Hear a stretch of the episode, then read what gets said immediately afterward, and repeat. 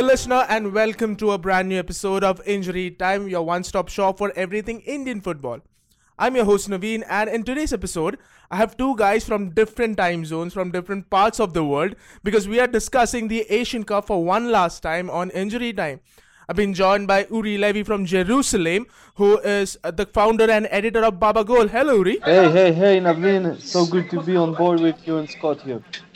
And thanks a lot for being on the show, Ree. And also joining us once again on Injury Time is uh, Scott McIntyre from Tokyo. Hello, Scott. Hello, folks. Uh, coming to you from a bar, actually, uh, in, in Tokyo. And it's great to be on the show again. And uh, you said we're coming from different uh, time zones, but we're coming from the, the, the same uh, ben- mentality and the same background, which is important. And that's we're all fans and, and advocates of Asian football. So it's great to be on the show and, and talking about those things again. Absolutely. So without wasting much time, let's just start right with it. Uri, coming to you first. Asian Cup returning to West Asia for the first time after 2007. How big was this for MENA as a, as a whole? Ah, I mean, look, uh, I think uh, we've all seen a, a very interesting phenomenon in, the, in this uh, Asian Cup. As, as you said, the last time a West Asian team has won the tournament was in 2007, and here we actually see uh, some kind of, uh, say, uh, carefully, the continue of the renaissance of, uh, of Arab football in a way that we've witnessed in the, in the World Cup. Uh, uh, four, five Jerusalem and MENA representatives in the, uh, with Qatar. Basically a huge surprise and controversial. Made a, a very attractive, defensive, and durable football the tournament, together with Iran, that was another defender. Uh, big. It's big for people in the region, big for people, uh, you know, the Middle East course, uh, with all the politics mixing with it, uh, for the fans, for the people, it was a big thing. Uri, uh, Qatar won, the, uh, won their first ever Asian Cup. Does this come as a surprise for every one of us? Uh, well, it, it was a surprise, but you know, for, for people who follow what Qatar is doing in the past years, it wasn't that surprising and I think also people who listen to the Asian Cup uh, podcast of uh, of Scott, uh, which is a is a great uh, Asian football podcast, um, the Asian game uh, already knew that Qatar will show something that we haven't seen from her yet, and I believe you know for the masses it was a huge surprise for people who don't interact with Asian football. It was a huge surprise. For people who don't familiar with Middle Eastern football, it's a huge surprise. But for us, and especially for people uh, you know from the Middle East, it wasn't a surprise at all because we know that Qatar is investing in football and football education for many years back. Uh, with the Aspire Academy and the fact that you know the same coach is going with these players for so long and from the academy to the under 16, the under 19, the under 20, the under 21, and the senior team uh, it was, you know, it was big to see them doing it in the Emirates with all the political connection, but uh, I can't say I was too surprised to see finally Qatar booming after many years of work and investment. Well, we'll get into that geopolitics a bit later, but Scott, coming to you now. How did Japan perceive this final? What was the reaction back in Tokyo once he got back? I think it was, um, as uh, Uri said, I mean, I think the, the people that uh, have uh, been closely following Asian football, they knew uh, the work that had been going on uh, in not just in Qatar, but the other nations that we saw uh, really, perhaps for some, exceeding expectations, the likes of the Vietnam, which I've spoken about for, for, a long time. But I think the, the people that knew what was going on for them, it's not a surprise. And and, and if if we can say it was a surprise maybe at the start of the tournament, it certainly wasn't by the end of the tournament because this was a, a Qatari team uh, leaving aside the, uh, in my opinion, uh, legitimate questions around the eligibility of certain players, which I think has cast a shadow that will continue to to linger for for a while to come until this is all resolved. but leaving that aside, for now, I mean, uh, if you looked at this team throughout the tournament, by the time they reached the final, they hadn't conceded a, a, a single goal, and I think they'd scored 16. So, if it was a surprise at the beginning, it was certainly not uh, by the time uh, that they got to, to that point in Japan. I think uh, we can also say had really uh, struggled to get to the final. I mean, they struggled in the first match uh, to even see off uh, Turkmenistan. They were, were lucky in that game. They were, they were fortunate against Oman. Uh, the, the final group stage match was when the B team was playing, and in my opinion, that was the best they looked throughout the tournament. Then, of course, they're rather fortunate to, to get past Iran in the semi-finals as well with you know that really a cataclysmic um, uh, lack of focus that, that led to that, that first goal. So I think uh, people here are I, I, think in a way, you know, pleased that the team had made the final, but also understanding that they weren't uh, the best team in the tournament. They weren't the best team in the final, and it wasn't, you know, a, a sequence of, um, you know, tragic or perhaps inexcusable um, errors that led to the loss. I mean, they were clearly. Uh, and I think most Japanese people admit the second best team in that final. So from that point of view, uh, you can have little argument that you that you lost that game and didn't win the title. Guys, that about the Asian Cup and Japan and Qatar. But these two teams will be in June heading to Brazil for the Copa America. How do you see them fare? What should be their target going into Copa America? Uri, uh, to you with Qatar first. Uh, well, I can tell you one thing. You know, uh, in a way, uh, it's really exciting to think that the two finalists of the of the Asian Cup are going to participate in the the the most ancient uh, national team competition in the world. An idea that uh, I was some kind of despising him before the tournament.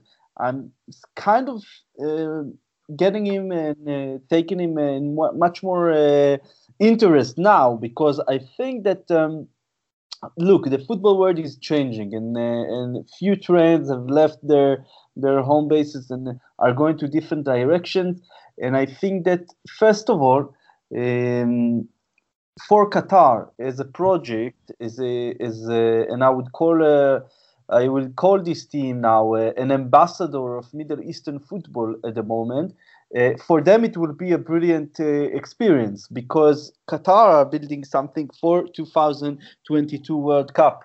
They are not building it uh, even, you know, the victory uh, against Japan in the final of the Asian Cup. It was a big thing. It was an important thing, and um, you know, there is no question about it. A, a happy moment for them uh, and everything is all right. But the real thing is uh, is the World Cup in 2022, and Qatar needs to compete with better teams. They need to compete with teams uh, in the top of the world, uh, such as Brazil, Argentina, Colombia, and also Chile, Peru, and you know things that will put these players, young players, we must say, into big tests right now for Japan as well. And Scott uh, mentioned the, the weird uh, choosing uh, uh, choosing this coach and this approach after such an inspirational 2018 World Cup from Japan, uh, and to pick something so conservative was for me also quite disappointed from from from you know this endless uh,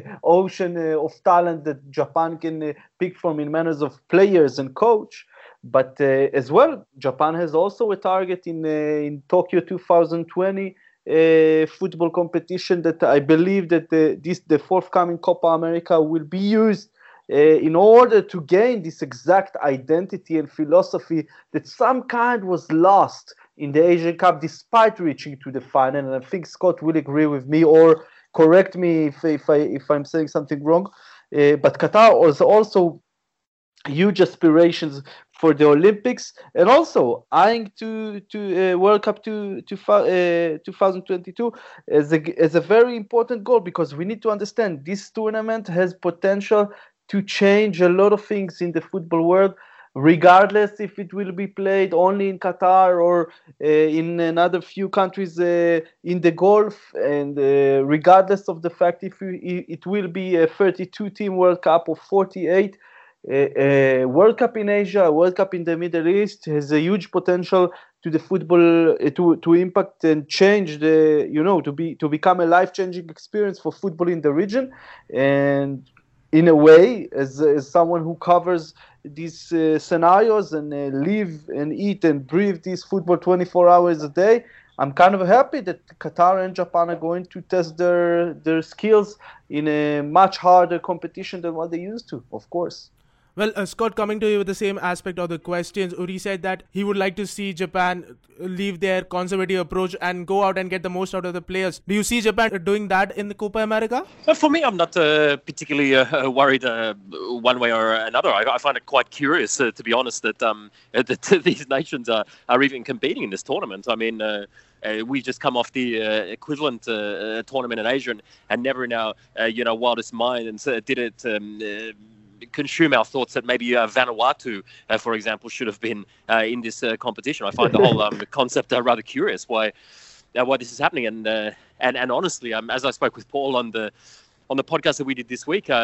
I, think in many ways this is just a precursor for me um, towards what I believe and um, what also I'm led to believe will be the the ultimate disintegration of confederations as we know them. Uh, this is, uh, mm-hmm. I'm sure, is uh, the plan of uh, Infantino. It's the plan why we're having a 48 team World Cup. Why we're we having a 48 team World Cup? Because uh, he wants to include as many uh, players as you can. you know, at least give them a belief that they can reach that stage. And, and to do that, you uh, you ensure that you have uh, incredible backing uh, and you ensure that you control the, the, the money and the finances that flow through to that. So for me, this whole um, uh, ongoing situation with the Copa America and, and invited teams is just the beginning uh, of the end. I mean, it shouldn't be happening. Let's be honest, right? Uh, you of have course. a confer- you have a confederation yeah, yeah. for a reason. Do not invite other uh, regions. Uh, you know, why, why was nobody um, considering that we should bring a, I don't know a Zambia or um, um, Madagascar or something to the? It's just the it's it's in it it's a, a nonsensical uh, idea. So for me, well, it spoils the purpose of having different confederation uh, competitions, right? But uh, what, uh, I bring it back again. What is the point? Um, as I've raised uh, throughout the tournament, uh, for me, what is um, what is Asia? This is the the bigger question. I mean, I've said it a hundred thousand times that, in in in my opinion, there is um, almost nothing in common in any way, shape, or form. if we look at say India and and Guam, or if we look at Australia and Kyrgyzstan, or if we look at Tajikistan and Lebanon Lebanon. I mean, uh, you know, in, in, in almost um, these cases and many others, uh, language is not similar, uh, religion is not similar, uh, cuisine is not similar, uh, cultural and societal norms are, are not similar. So it it makes little sense to have um, a confederation that we randomly call Asia because you can't even say it's on the same confederation because we have we have the Northern Mariana Islands, we have the Philippines, we have Guam, we have Japan as separated continent. a lot of people forget that Japan's nearest neighbor, Naveen, I think I can't remember if one night on the bus I put this to you, but I'll put it to you now. Uh, can you tell me what country is the nearest neighbor to Japan? Okay, this is really bad. Philippines? no, that's uh, that's quite a that's quite a way away. But uh, I think really bad at ge- geography. that's about six hundred kilometers away. But that's all right. Um, uh, South Korea, no, isn't it? I'm, I'm guessing. no, Uri, that's the that's the standard answer that ninety percent will give, but it's not. Uh, Japan's nearest neighbor is Russia. Uh, there's, a, there's about 40 kilometers uh, between the north of Japan uh, and uh, Russia, right? And well, the Russians are busy playing in the UEFA. This is what I'm saying, right? And Russia is playing in UEFA, right? So uh, this is my whole point about uh, about what I don't understand the whole purpose um, of confederation. So I, I, know you asked me a specific question about you know what Japan wants to get, and what they want to get is obviously, as we said, you know, valuable experience leading into the Olympics, and then you know following that into a World Cup campaign. But I the the prism uh, through which I look at it is is really uh, this is the beginning of a reshaping of global football, uh, and and it's very fascinating. We're seeing it in the same week where uh, Infantino has been, uh, you know, basically uh, coronated. Um, I mean, I find it astonishing that that nobody is prepared to challenge the guy and and and try and um, you know remake or reform or continue whatever processes of of development and cleaning up the game that we see happening. Um, we can argue that that's uh, not happening at all, but uh, really, I think it's the beginning of the end of Confederation. So it's fascinating that we're tying uh, kind of all those uh, threads together. Well, threads, threads, threads everywhere, but. The Asian Cup in UAE also had some bad news during the competition. UAE tried their best to keep it away, but things didn't stay, stay away. One of the biggest news, Scott, you were following was the eligibility of Almoez Ali and Bassam Al Rawi of the Qatari side it came as surprising that AFC just dismissed it by saying no comment. Uh, for me, I need to be uh, very careful what I say, but uh, yes. yeah, Scott, I, was about to say, watch out, man. no, I mean, uh, I, I mean, it's um, I think in in any um, uh, I mean, I I have uh, seen and and I have in my possession a whole um cache of documents um that I mean, I'm no lawyer, but but certainly on the surface of it, they they seem to purport uh, to give uh, the UAE a very strong case uh, in this matter. And uh, and if um, if you were to um, receive the same documents that I've received, as I'm sure the AFC did, um, it, it, it, will take an investigation that stretches, uh, I mean, months. I mean, really, you need to go uh, to the heart of. Uh, you know, various um, uh, not just football bodies, but government bodies in uh, in Iraq. You need to do the same in Sudan. Uh, certainly, I've had it put to me um, uh, by people in Egypt that there are suspicions about other members of this squad of Egyptian background as well. I believe it doesn't stop there. It certainly has been put to me also that. Um, uh, quite a sizable number of uh, players that are coming through um, the, the, the, setup in uh, Aspire also have uh, legitimate questions that uh, need to be investigated as well. And, and for all these um, rather serious uh, claims, and, and, let's not, this was not a frivolous um, moment by the UAE. They believed that they had evidence um, to back these claims. They had a, a legal team working with them, um, you know, on this. I mean, it wasn't just, you know, three guys in a bar kind of, you know, making up stuff, right? So uh, for, for such serious claims to be put to a body and then to, to be resolved um, to everybody's uh, satisfaction in the AFC within uh, 48 hours. And, uh, and, and I asked them many times uh, specific questions, and I was told that no information uh, can be given. I, I, find it um, very, really bizarre, to be honest, that, that such a serious um, issue can be at least now to the AFC's the satisfaction resolved within 48 hours. But I can tell you, I don't think this is going to be the end of it. And and uh, it's my understanding that uh, this is going to be uh, appealed through the AFC. That doesn't work, it'll go to FIFA. And if that doesn't work, it's going to go to the Court of Arbitration for Sport. And we're talking mm-hmm. about uh, one, two years down the line. And uh, I don't need to remind you uh, what point of the calendar that is approaching. It's approaching the Qatar World Cup. So the the question for everybody, and, and certainly if I was in the, the QFA, I've uh, written uh, numerous uh, at times to the Qatar Football Association uh, asking for explanation, asking for comment, and uh, all of my um, messages have been uh, ignored point blank, right? So I think everybody is just you know holding their um, their hands over their ears, or putting their head into their you know legs and going in the fetal position and hoping that this is going to go away. But I don't think it's going to go away, and and the longer that it goes on with without a resolution, potentially uh, the more damaging that this is going to become. And I mean, if um, if, if some of these issues, you know, around eligibility uh, were to be confirmed, I mean, it uh, it has the potential to really uh, completely damage uh, the World Cup. It has the potential to to damage all this work that had been going on.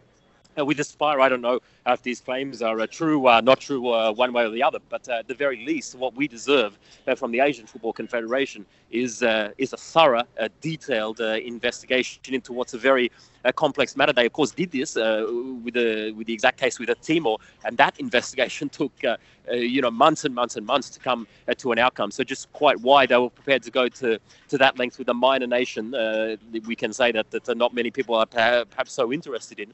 And then within a, a space of less than 48 hours, they concluded this investigation. I mean, it beggars belief. I mean, nobody believes it, right? No, yeah, who in their right mind believes that this was done? It, does, it did come as a real surprise. Uri, coming to you the same thing. Have you heard anything from the Qatar side of the whole story, QFA, Aspire, or the government as such? Because this problem doesn't uh, restrict itself to football alone, right? Yes, of course. Look, uh, you cannot neglect or put aside all the things Scott has uh, has told us right now because this is worrying. And if if we discussed earlier in this conversation the fact that uh, international football and confederations football is uh, is in a clear way and becoming a very sketchy thing, this is a great expression or a, a great uh, symptom of this process. And I think that, uh, you know, in Qatar, people have seriously neglected it. And the main, the main uh, claims were, okay, why, why are you bringing it uh, just now? The other, other claim was uh, trying to make a proof or create certificates of uh, the mother of uh, Bassam El Rawi and, uh, and the roots of Ali El Elmo's mother and for me and for a lot of uh, a lot of people in the region, it looked, um, I would say, uh, not too adequate to say the least. Huh? It wasn't it wasn't one percent uh, prepared, but I think this whole situation, yes, of uh, of judging these players at this moment, because I I try to to to analyze things in a in a way that say okay I, I don't like to say uh, what would be happening if. But I would, I must ask it in this situation because we know the the kind of relationship in the Gulf uh, between the countries, between the UAE and Qatar, and between Saudi Arabia and Qatar. And let's say the result was different in the semi-final, that the UAE would be winning and going to the final. Would would were uh, would uh, they were feeling this uh, this claim against the Qatari side? Who knows? Uri, know, Uri, Uri, I, I, but Uri, I think sorry to cut you off, but I, I think we need yeah. to raise the point that my understanding is that uh, even the Iraq um, Football Association, when they got to bundle up by Qatar, weren't aware of this issue until um, uh, media reports, let's say, basically led by me, uh, were uh, were raised, and uh, that's certainly my understanding of the yes, situation yes, yes. within the Iraq Federation that they didn't know that the basis on which these players were registered was uh, was the fact that in the certainly in the case of Bassam Al Rawi, that he uh, allegedly had a mother who was born in Iraq, and I've spoken to um uh, to numerous uh, people, uh, high-ranking officials uh, uh, within Iraq, who have claimed to me point blank that they have been told point blank by uh, by officers within uh, the, the, the the relevant um, immigration departments within Iraq that they have absolutely no doubts whatsoever. And these, uh, again, we repeat, are all allegations but this is what was uh, conveyed to me that uh, that Bassam Al Rawi's mother was born in Iraq, and this is indeed, indeed, uh, indeed. And, and, this and this is claimed, but they didn't know that this was the situation. So therefore, uh, once the period has expired for them uh, to lodge a protest, uh, they didn't lodge the protest. But but uh, I mean, we are sitting here. I mean, I, if, if I have uh, received uh, this uh, uh, kind of serious claims uh, that have been put to me as being backed by senior, you know, um, ministry officials within the Iraqi government, that they have they have a, a passport, an Iraqi passport for Bassam Al Rawi's mother. that additionally they have birth documents that she was born in Iraq. If this has been put to me as a journalist, then why on earth are we expected to sit here and accept that within 48 hours this has been resolved? So I understand the political background, as you're saying, and the and the, the relationships and, uh, and and otherwise between these nations. But but if mm-hmm. Iraq uh, weren't aware of the situation that, uh, which I understand, that uh, mm-hmm. that they were registered as being eligible uh, by the fact that the mothers had the birth certificates. If the if the Iraqi bodies didn't know this, then it's understanding that they didn't complain. But this, of course, came to uh, to light, and then immediately, uh, uh, you know, you can say also then the UAE authorities also indeed, learned about this indeed, and were indeed. prepared to investigate it.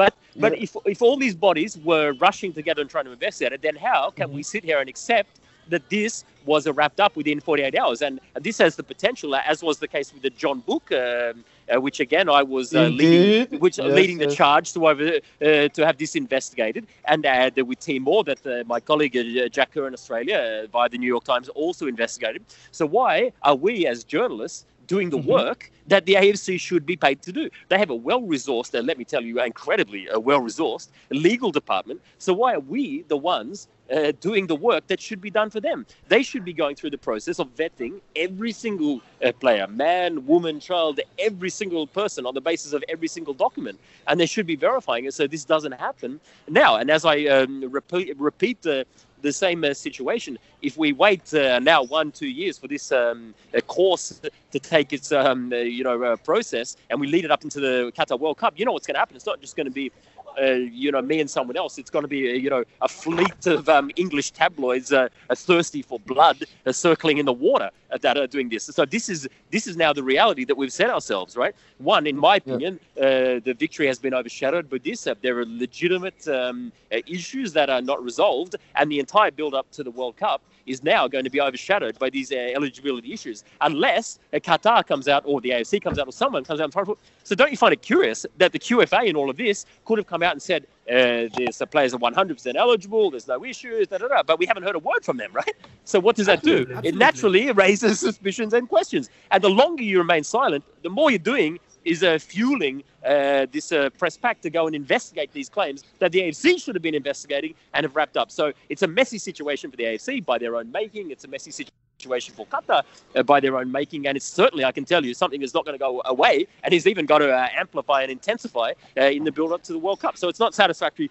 from anybody's point of view until one way or the other we can have a, a genuine, uh, well um, researched answers as to whether these two players and indeed others are eligible to play for Qatar. And again, I bring it back to the point I raised before. What we're saying is that what the story we're led to believe is that their mothers have come uh, from a particular background. Uh, somehow they've come to find their way uh, to Qatar at the time, again, when it was a nation of 70 or 80,000 people with limited uh, immigration in any, any, way, shape, or form. Then suddenly uh, they have a child that was born in another nation. Then suddenly they come back. I mean, you can understand why people are legitimately raising questions about this uh, sequence of events. No, so no argument as answers.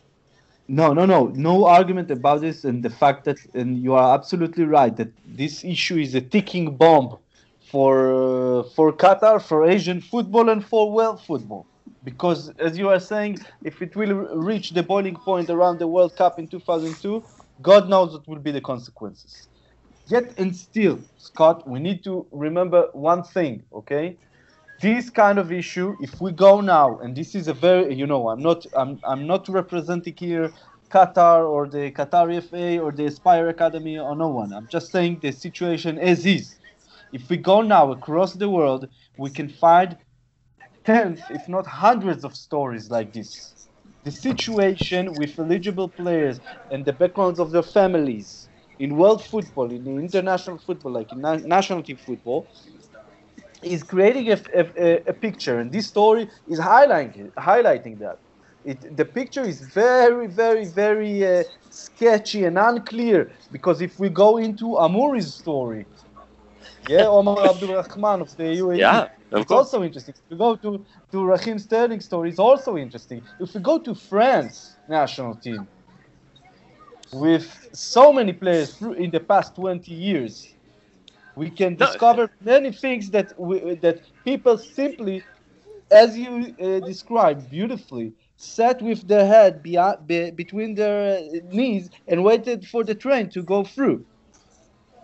You're you're 100 percent correct. You're 100 percent correct, and this is a this is a bigger uh, picture story. And I mean, even the case um, uh, in Australia. I mean, we uh, have had um, players in the same uh, uh, situation in this particular tournament. I mean, we're born in you know refugee camps in Kenya, but uh, there's a regulation within FIFA that allows you to request an exemption to those rules. those um, exemptions, in this case, and in, indeed many other cases, were requested and were granted. It's my understanding that this was not the case in Qatar. So what we need to establish is uh, I understand the, also the, the problems, you know, if a player has been in a country, and, and also the the heartbreaking thing for me in all of this is that it's overshadowing the fantastic work uh, that's being done by Aspire. Because I mean, I've been uh, to that uh, uh, academy on uh, several occasions and, and, and seen the I mean the facilities are genuinely world class. It's not happening, in my opinion, anywhere else in the world. The associated the medical center at Aspetar is also brilliant, and what they're doing is unquestionably producing exceptional footballers.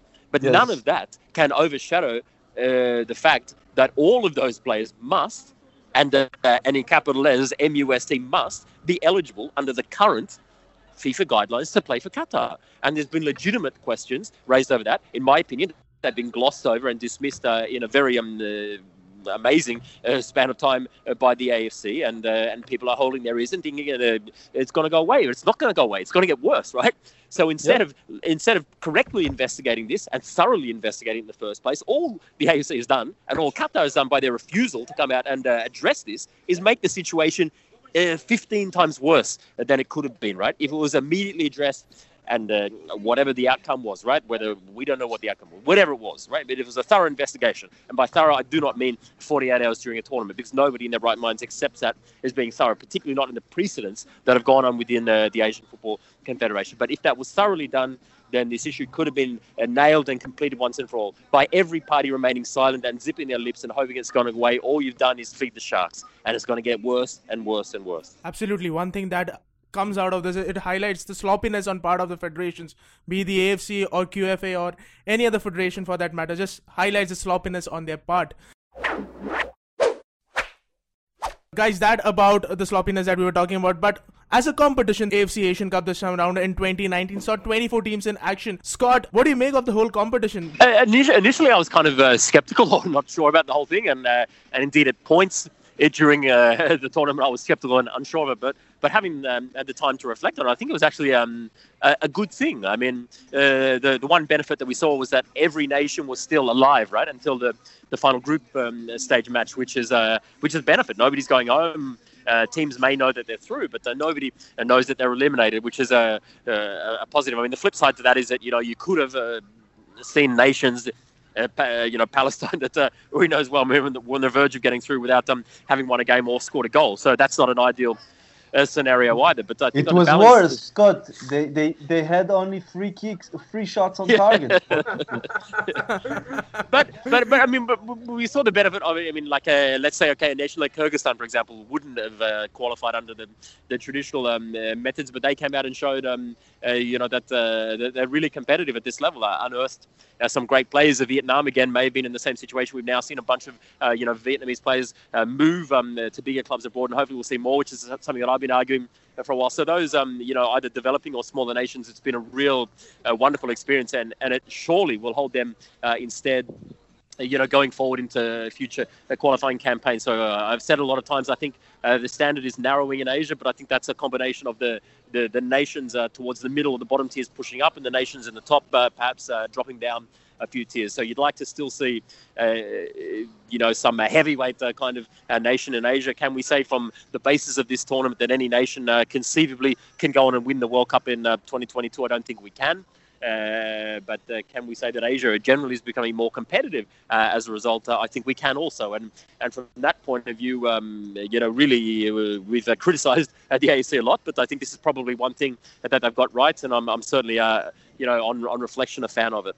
Well, Uri, what about you? You were a fan of the 24 nation competition, or how was your experience covering the whole competition in UAE? Yeah, well, so for me, uh, first of all, I mean, I, I agree with Scott. You know, uh, I think one of the positive outcomes of the 24 team uh, Asian Cup is the fact that, you know, it was clear that a team uh, like Yemen uh, or uh, or others had no. Um, had no chance for, for, for qualifying or doing great thing, but it opened the continent and it connected uh, a lot of nations together and in a way that I think it's positive because basically um, we want to see Asian nations and uh, for me I want to see Middle Eastern teams becoming more competitive in the international level uh, and I think the potential is there and as Scott said great you know you see now Vietnam and uh, Cong Phuong, who, who's done an amazing tournament, is now uh, uh, I don't know if it's close or not, but he, he is.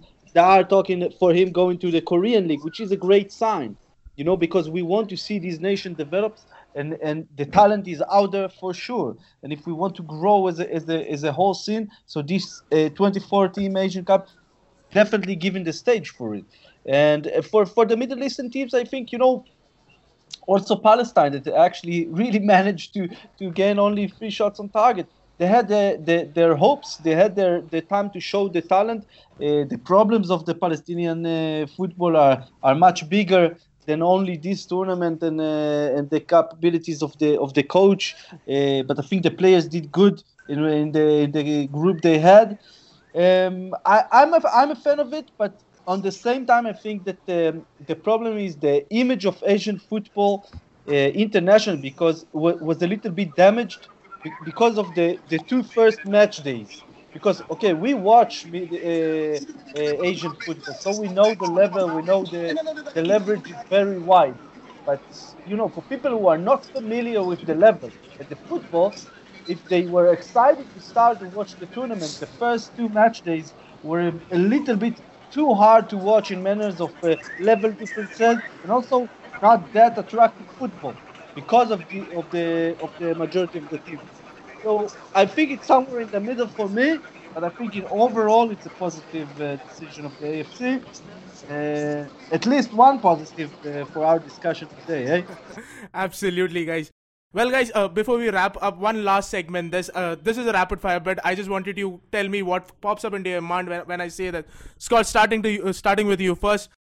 Your best moment from UAE 2019, Scott, what would that be? Well, me as a uh, unavowed uh, fan of uh, Nguyen Quang Hai, the attacking midfielder uh, uh, from uh, Vietnam, to, to be in that stadium and um, and, and sit there, you know, amongst at least dozens of supporters and watch that truly world class um, free kick go in that. Um, for me, I, I think I, I made uh, more noise than most people in the stadium uh, that night. It was um, it was fantastic to, to be there and, and see that. I think we saw some some really good goals um, throughout the time. I know it's rapid fire, so I'll leave it at that. But yeah, certainly the, the free kick um, from uh, Nguyen Quang Hai for me was a was a real highlight. And what about your worst moment? My well, my my worst moment was um, again uh, we're talking about this um a melding of, of confederations. Uh, w- quite why we had a, um, a guest referee from outside Asia uh, is curious to me uh, to begin with because we have uh, 47 nations in Asia and not only players but you know officials who've who've trained and, and dreamt all of their life of reaching at this stage. And uh, in my opinion, we have um, some of the best uh, officials in the world. I mean, Ravshan Ermatov, the guy, the guy that did uh, did the final, he's um, not only a superb uh, referee, but he's an icon uh, in Uzbekistan. I mean, arguably uh, more popular than any of the, the players. I've been to Uzbekistan many times, and you you walk down the streets of Tashkent, and you don't see you know um, pop stars or or um, you know film icons advertising things. What you see advertising, you know, mobile phones and water is uh, Ravshan Ermatov. I mean, the, the referee. I mean, this this guy is a hero to all Uzbeks, right? And uh, and and behind him, uh, there's you know there's many. I mean, uh, Mohamed Taqi, the, the Singaporean guy, who's come uh, from a, let's say a very uh, modest uh, league in terms of playing standards, but is a wonderful referee. And there's many, many, many more right across Asia. But there's um, Alireza Faghani also. Of course, yeah, Mr. Faghani is a, a rather strict gentleman, but but a very good uh, referee as well. Uh, and, and there are so many uh, right across Asia, even in the so-called smaller nations. So, so for these, uh, you know, men, uh, maybe we can also include the argument to say we should have had women in this whole debate as well. But for, you know, for these men throughout Asia to, you know, to hone their craft for, for in many cases much longer than the players, and to have that um, opportunity dashed to bring a guest referee in, and then for that guest referee to really embarrass himself in many ways. And, in my opinion, he was intimidated. he didn't understand the the, the, the, way that the players were, were likely to react to the flavour. Well, I remember and, your uh, reaction in Ali during that Australia that's game. That's right. I mean, of of uh, of our game uh, in Asia, right? So we, we shouldn't have been inviting these people in the first place, and God knows we should not have been giving them uh, very important matches right at uh, at the point end of the tournament. Uh, that um, and, and as I've said again, the over um, really. Um, emphasis on you know VIPs and, and and royalty and shake them and all this kind of crap uh, ahead of the fans uh, is really disappointing for me. It never should it be announced at any football stadium around the world. Um, you know, uh, instead of ladies and gentlemen, you know, your your highness and your, and your excellencies, right? This is fucking crap, and this is something that the this is something that the AFC needs to address because it's not a game uh, for wealthy dudes in palaces, right? It's a game for people uh, on the streets, and and and by very uh, much presenting that at every game, that who are the most important people here? They're the richer VIPs. That's nonsense, right? And this is not our game, and it's a shameful moment again from the AC and something that I really hope that we don't see ever again. Absolutely, and your best player from the competition, Scott. Best player. Wow, wow, wow, wow, um, wow, Now wow. we're, jeez, now we're talking. Um, uh, I mean, there's uh, again, there's a lot of obviously fantastic uh, uh Qatari performances. Akram Afif uh, you need to pick a, one, okay? Is, is, is a fan favorite of mine, you know, from youth uh, tournaments. Um, but but I think maybe a guy that's not getting um, much credit is Ali Reza Beiranvand, the the Iranian goalkeeper, who at many points made crucial saves, including in that. Um, uh, you know, re- rather remarkable match uh, early on where he saved, you know, the the, the, the penalty in that, in that game that could have uh, changed things as well. I mean, uh, goalkeepers don't often uh, get the plaudits. You know, we've seen uh, Almoez Ali score these goals, but I think. Um, yeah, for me, I mean, Matt Ryan's performance was uh, very good for Australia, but I think uh, Beiranvand, uh, you can make a claim really is um, is Asia's uh, finest goalkeeper and, and potentially one of the finest that we've seen, you know, in in many many years, and uh, he he saved Iran on, on many occasions. As much as you know, the story has been about Iran going forward.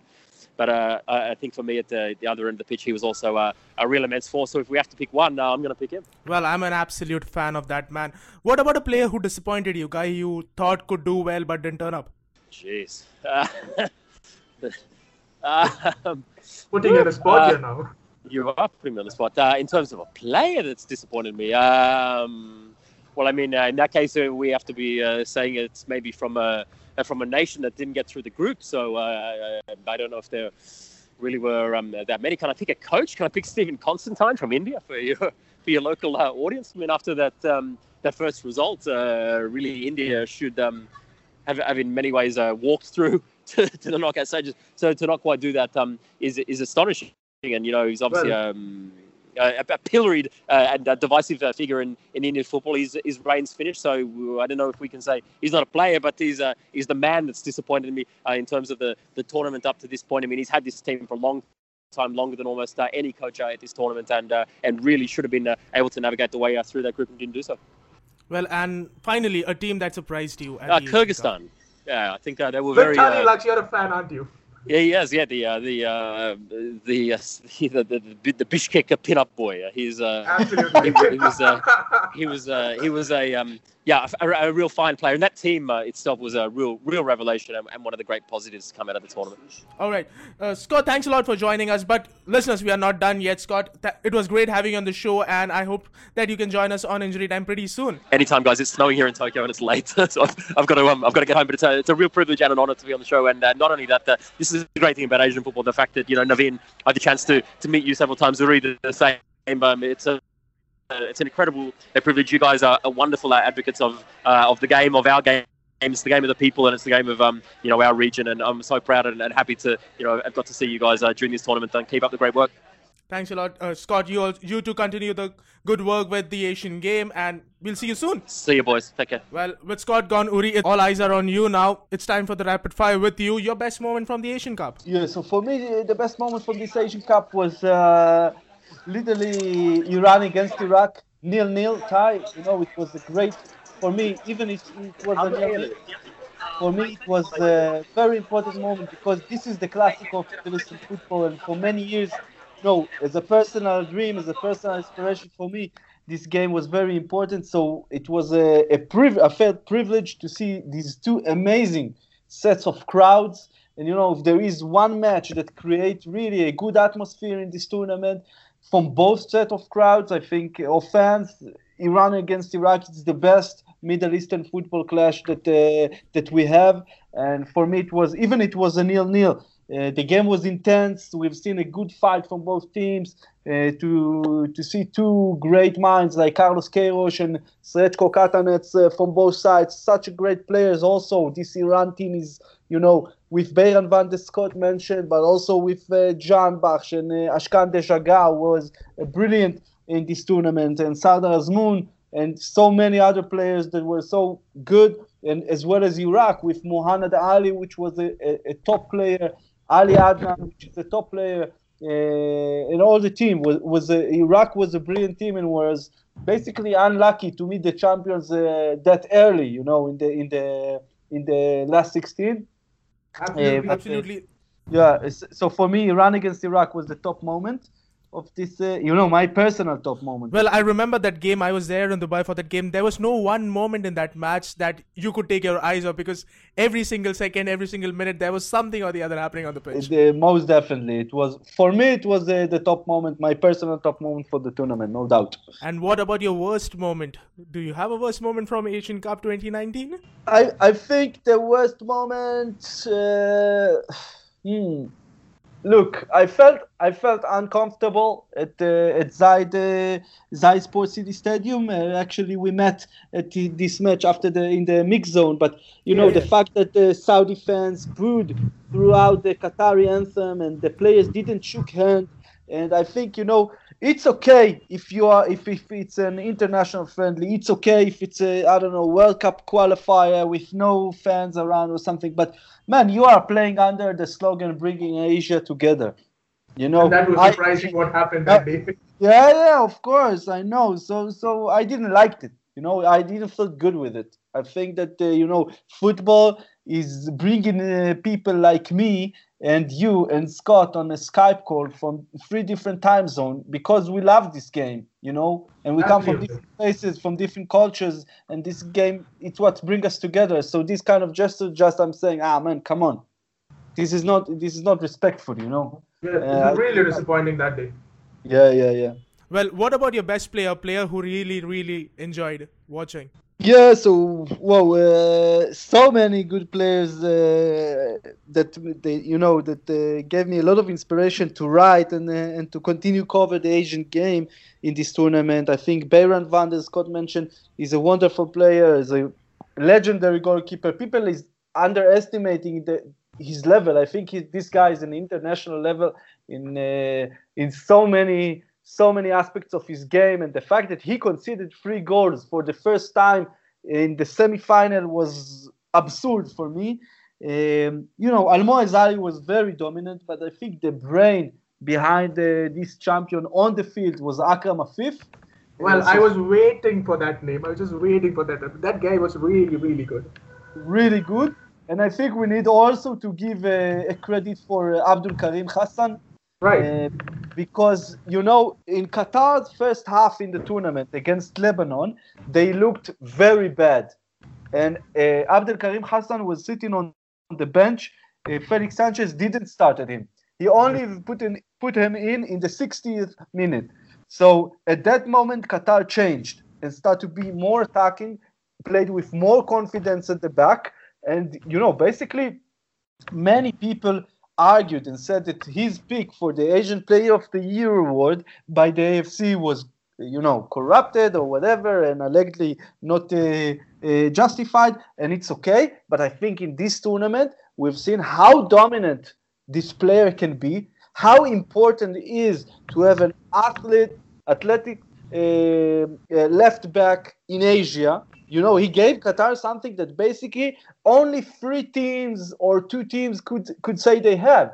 Japan, Iran, and Qatar. These are the teams who had like a, a creative, talented, uh, technical, and athlete left back, and it, Right. it we are seeing it as a key for, for Asian football. And I think Abdul Karim Hassan is is deserved for much more credit for this Qatar triumph than maybe in the level of uh, Almoez and, and Akram Afif, who are attacking players. So obviously they get more credit and more, you know, blink blink.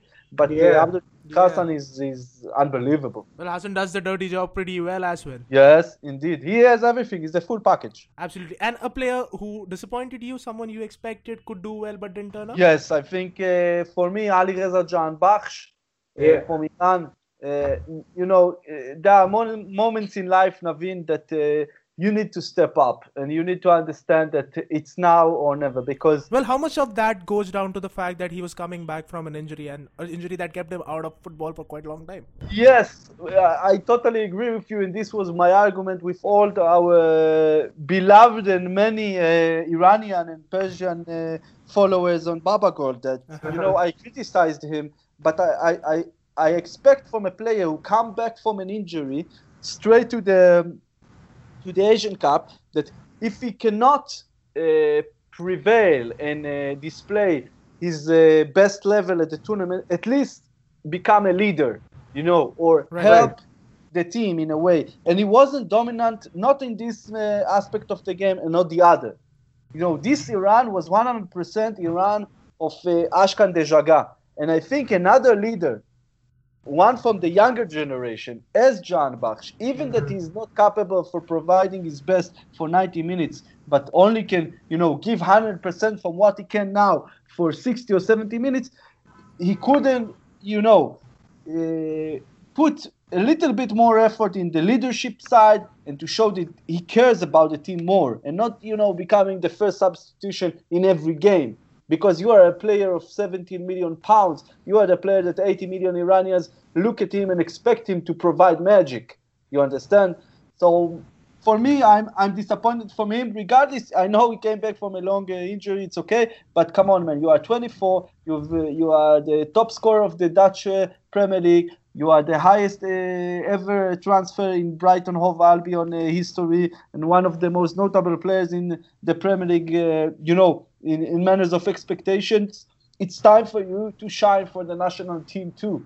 And I think if if Reza was in a better shape or in better leadership mode in this tournament, Iran could go to the final and and would not break apart the way they did against Japan. Well, Jahanbakhsh really disappointed Uri there. But Uri, a team that who really that really surprised you. Which team would that be? Wow, the thing what surprised me, I would say it's a phenomenon. It's not it's not a team, okay? I would say okay, All right. okay, it's it's interesting. Tell Um, me. Yeah, of course, Kyrgyzstan, as Scott said, was uh, interesting. But what surprised me was something a little bit more wider than just a team. It was the fact that, you know, in the UAE, you had the whole package of the tournament. Mhm. Yes, everything Yes. you go, you saw the signs and you saw Asian Cup. to But the people of the UAE, they were, weren't so connected to the tournament. They did not understand there is an Asian championship going on in their cities. Well, many people didn't know about it. Yeah, I think I think what surprised me the most in this tournament was the lack of good marketing by the AFC for the event. Something was obviously wrong, you know, and this is surprised me because I covered the World Cup in Russia and I spent in Russia a month and a half, and I've seen how such event can change a country, you know, and and how how people get connected to the football and becoming new fans and and, and the whole city and the whole country is living a tournament and uh, stick to the television to watch the game, even if it's Bahrain against India or, or other games which are not the, the, the home team. You understand what I'm saying? So uh, Right. uh, for me, the, the marketing, the lack of marketing, Right. maybe I would say, was the most in, uh, surprising uh, thing I've seen in this tournament. Uh, but if I need to pick a team, I think Kyrgyzstan was surprising. Um, uh, in the way they played against the UAE in the second round was quite impressive. They really surprised me. But also, I think all the all the you know uh, Turkmenistan also surprised me in the first game against Japan, and um, I think. I would say also Bahrain. Bahrain, I didn't expect from them, you know, to come because they did come, you know, basically they are coming. Uh, Bahrain and Oman, I would say also, they come with from uh, you know semi-professional scenes, and Right. they played good. They showed a lot of character, even though they ha- Right. didn't came with their best teams and the best players. Um, they they provided a great tournament for them in their levels. Uh, so so for me, Bahrain and Oman, you know, in the Middle Eastern scenario, pro- surprised me for, for the better. Well, quite quite a number of surprises, Uri, were there. Guys, that's all on this episode of Injury Time. Uri, thanks a lot for joining us. Thank you for inviting me. It was a big pleasure speaking with you, Naveen, and also with Scott, of course. Absolutely, and it was great uh, meet, meeting you in UAE. I hope we can catch up pretty soon, covering another tournament probably. Yeah, yeah, inshallah, inshallah, I will come to to India to watch some uh, Indian football. My, you know, my biggest dream is to to be in the in the in the Kolkata Derby. To Oh, the- all right. the- If you're the here, Bo- we are the there to Bora host Khera. you. Yeah, yeah, yeah. This is one of Absolutely. my dreams. Thanks a lot, Uri. It was great having you. And listener, thanks a lot for joining us and staying with us throughout the show. Like I told you earlier, we are there on Twitter and Facebook, and you can fo- like and follow us on our Facebook page, Injury Time India, and on Twitter you can follow us on Injury Time IND. Until we bring you the next episode of Injury Time, have a great week and enjoy the game.